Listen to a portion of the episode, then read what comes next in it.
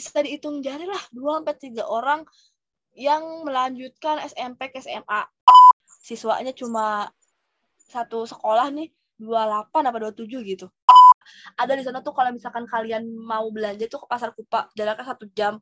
Itu emang udah lumayan apa ya lumayan ada sinyal terus juga ada sumber kehidupan makanan lah. Aku belajar ini sih belajar menghormati gitu menghormati orang luar gitu kalau kita kan di tempat kita kayak misalkan ada orang dari luar gitu entah dari mana yang ngapain itu ke kampung kita tuh kita biasa aja. Cuma kalau mereka tuh beneran aku tuh ngerasa dihormatin banget sebagai seorang guru gitu. Kita next kali ya kak ke pertanyaan berikutnya. Soalnya kita udah banyak banget ngomongin tentang desa Cikaryo dan sekolahnya. Ya nggak sih kak? Uh, culture mereka tuh yang unik banget gitu yang culture-nya tuh kayak bertentangan sama program pendidikan? Untuk bertentangan ke pendidikan sih enggak ya. Karena uh, walaupun masyarakat di sana nggak terlalu aware sama pendidikan gitu tapi mereka mau anak-anaknya bisa baca at least bisa baca bisa menulis dan berhitung. Itu orang tuanya udah bangga banget. Cuma kalau untuk culture yang umum gitu di sono mereka suka nyemilin gula aren. Kita kan ya jadi uh, waktu itu tuh aku kaget juga sih. Uh, kunjungan ke rumah warga disediainnya itu air putih sama gula aren. Kan kayak bingung juga kan. Terus uh, bilang gitu ini ada gula aren. Terus aku nanya gitu kan dengan pros ini dimakan biasa gini aja nggak apa-apa gitu. Maksudnya kayak enak gitu iya bu nggak apa-apa. Terus aku nyoba tuh kayak enak juga gitu. Jadi jadi aku di sana jadi suka nyemilin gula aren. Walaupun serat gitu kan habis habis makan gula aren itu benar serat gitu. Karena kan untuk menghargai juga kan. Kadang ada warga yang cuma ngasih gula aren gitu. Cuma banyak juga yang ngasih opak. Biasa tuh opak opak opak opak. Aku sampai bosen opak lagi opak lagi opak lagi jadi aku punya cerita agak sedikit apa ya namanya traumatik gitu nggak sih kakak sama garam jadinya? Uh, iya sih, cuma kalau traumatik kan kayaknya lebih ke takutannya tuh tingkat tinggi gitu ya. Kalau ini aku lebih ke shocking aja deh shocking. Uh, aku visiting ini ke rumah warga kan ceritanya listeners. Nah sebelum aku visiting itu tuh aku udah makan, beran udah makan gitu makan sore kan.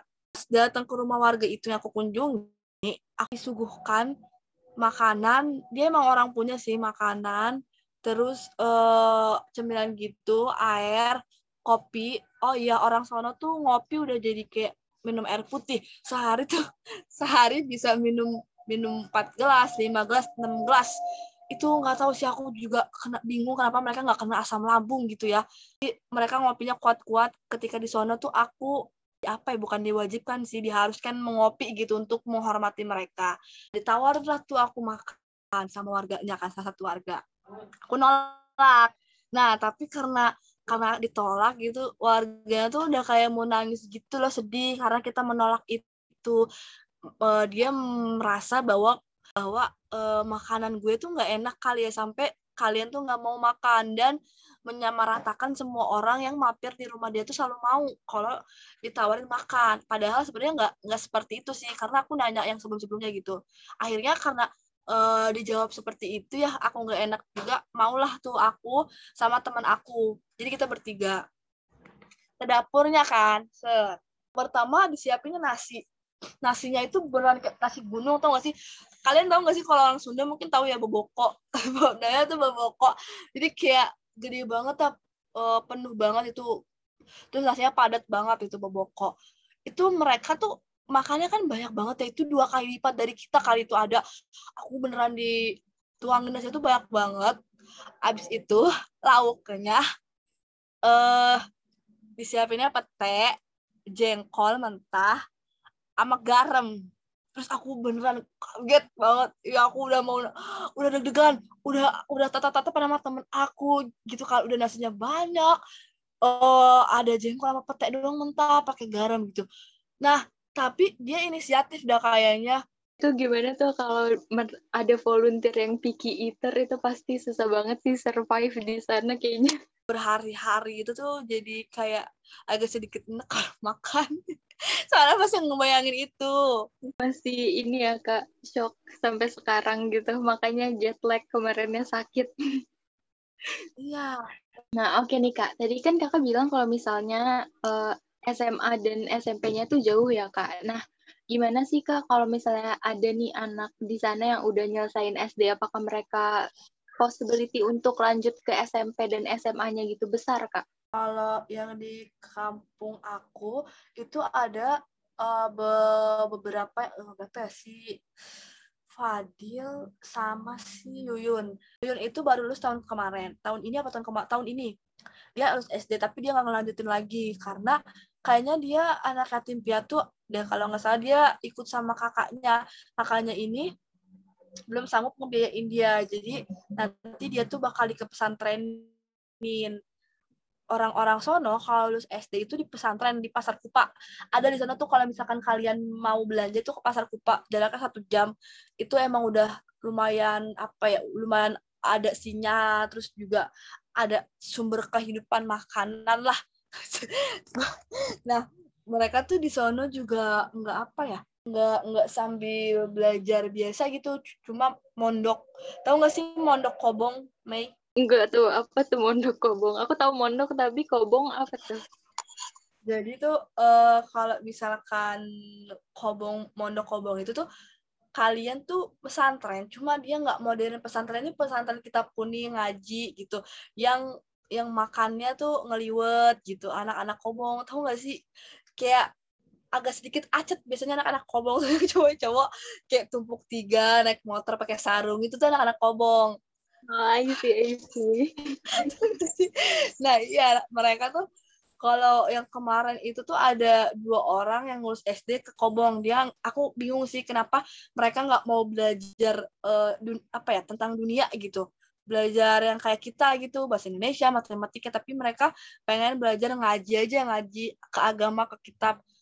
Mereka memilih itu sih kebanyakan orang yang udah lulus SD tuh yaitu ke si Kobong ini ada bisa dihitung jari lah dua sampai tiga orang yang melanjutkan SMP ke SMA. Salah satunya itu anak bapakku yang di sono. Itu sampai SMA dia di sono. Alhamdulillah. Nah, selebihnya kayaknya paling cuma mondok. Mondok tuh kan nggak ada kelasnya ya. Jadi kalau mondok tuh se semau kalian gitu. Kalian mau mondok sampai umur 20 tahun, umur 21 tahun, itu terserah kalian. Jadi nggak ada nggak ada ketentuan usia ataupun kelasnya. Nah, Kaida, gimana nih tentang keterampilan anak-anaknya tadi kan? Mereka kan juga sekolah kan sarana prasarananya kan terbatas nih. Nah, gimana tuh keterampilan mereka? Oh, kalau misalkan mereka tuh waktu itu aku ngajar beberapa bawa media pembelajaran karena mereka karena di sana tuh sulit gitu melakukan media pembelajaran. Kalau kita kan enak ya buku paket gitu kan. Udah tinggal lihat aja siswanya pun gampang diajarin. Kalau di sana tuh uh, emang difokuskan aja untuk calistung uh, mereka senang banget sih mewarnai itu mereka tuh senang mereka tuh rata-rata pokoknya gimana ya aku jelasinnya? Kayak SD aja tuh pakai pulpen gitu. Terus kalau misalkan di kelas mewarnai gitu-gitu tuh kita yang nyiapin. Karena mereka nggak punya bukan nggak punya sih ada yang punya tapi nggak banyak. Mereka tuh sekolah kayak yang nggak disiapkan gitu loh sama orang tuanya. Aku bingung juga sih. Kayak sekolah cuma bawa tas buku satu. Kadang ada yang nggak bawa tas sama pulpen doang. Untuk kreativitasnya mereka akan sangat senang diajarkan sesuatu yang baru jadi aku nggak bisa mau apa ya nggak bisa bilang mereka kreativitas atau enggak karena mereka juga baru gitu mengenal uh, mengenal hal-hal yang berbau kreativitas gitu. Kayak misalkan waktu itu tuh diajarin apa namanya ya yang perpaduan warna warna gelap misalkan cocoknya sama warna ya masih banyak gitu.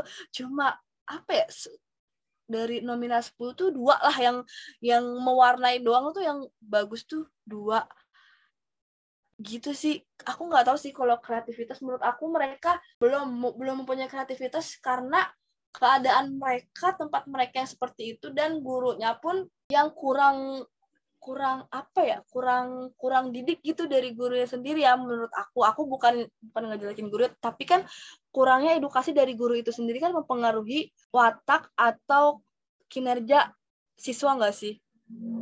Iya betul betul. Mungkin karena metode belajarnya yang gak beragam juga kali ya kan tadi Kak Hida juga mention kalau misalnya gurunya tuh masih kayak menggunakan keilmuan yang masih zaman dulu banget gitu.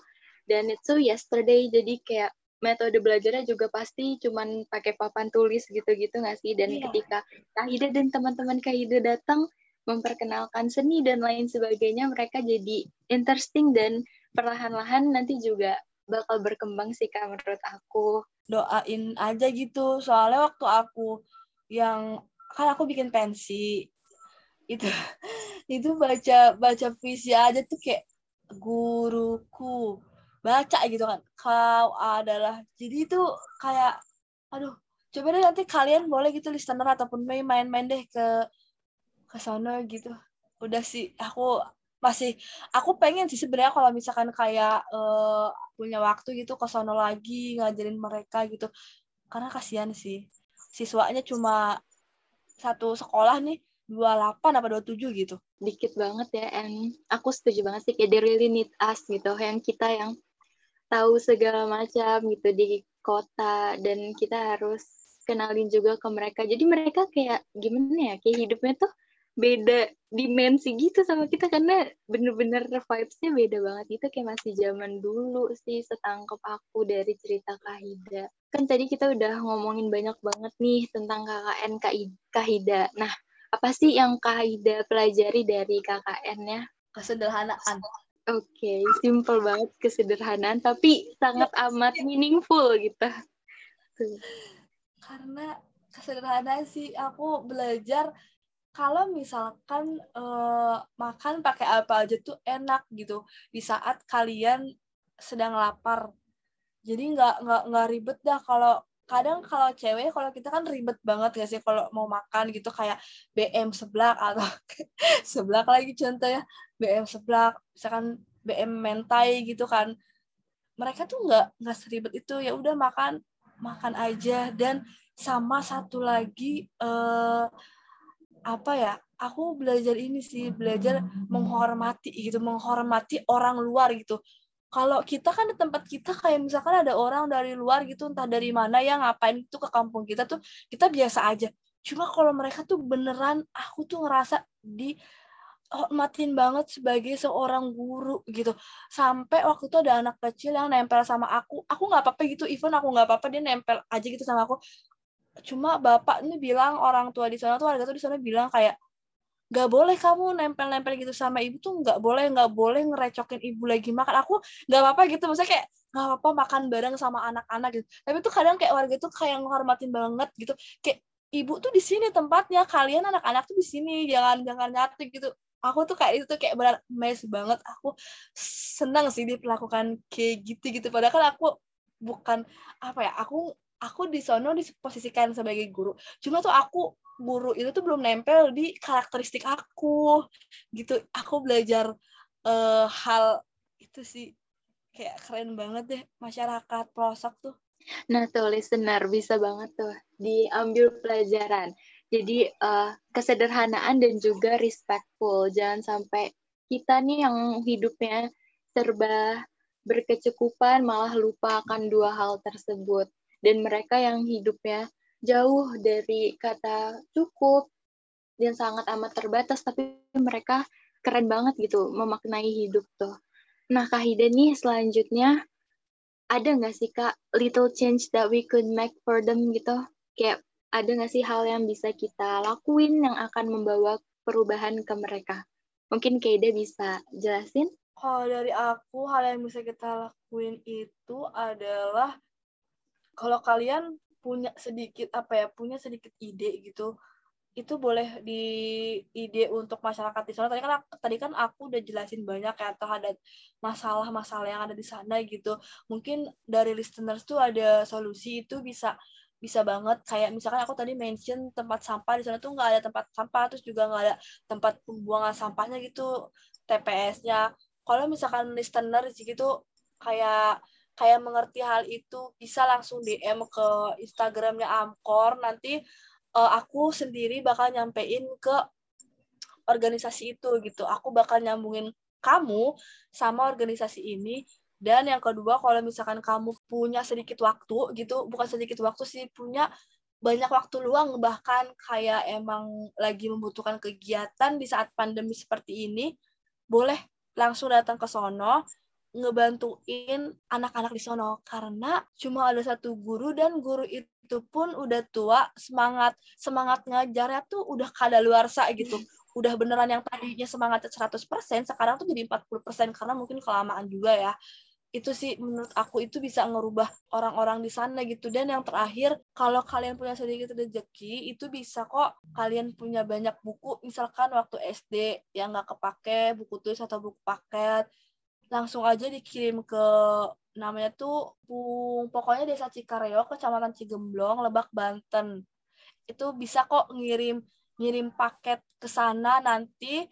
Kalau misalkan udah ngirim itu konfirmasi aja di Instagramnya Amkuran nge-DM nanti aku sendiri yang bakal nyampein ke masyarakat sono karena aku juga masih kontekan sama salah satu masyarakat di sono ataupun uh, keluarga ah bukan keluarga sih. Iya sih aku udah menganggap ibu bapak aku di tuh keluarga gitu. Itu sih Mei. Oke okay, nih listener jangan lupa nih. Bisa juga dari kayak mahasiswa-mahasiswa dari berbagai jurusan karena kita perlu banget nih Desa Cikareo tuh perlu banget interprofessional relation. Jadi dari berbagai mahasiswa jurusan apa pun bisa banget jadi volunteer di sana karena permasalahan di sana juga sangat amat kompleks dan membutuhkan agent of change ya menurut aku dan juga kalau misalnya kalian mempunyai kayak buku-buku dan lain sebagainya itu boleh banget langsung DM Amkor atau kasih tahu Kahida sih boleh banget. Nah, nih Kak, since we've discussed a lot about education in underdeveloped region,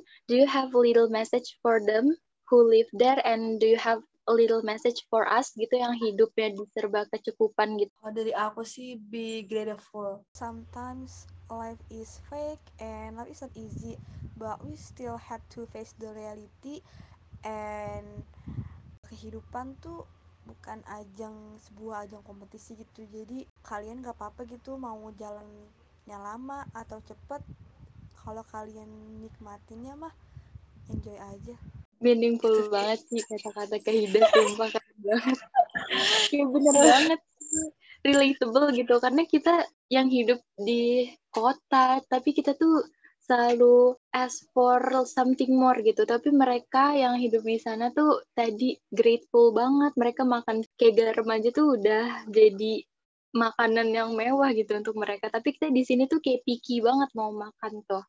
Nah, Kak Hida nih. Oh my God, gak kerasa banget nih kita udah ngomongin banyak hal tentang KKN Kak Hida di Desa Cikareo yang menurut aku sangat amat menarik banget dan gak cuman menarik, tapi kita bisa dapat banyak pelajaran dari sana.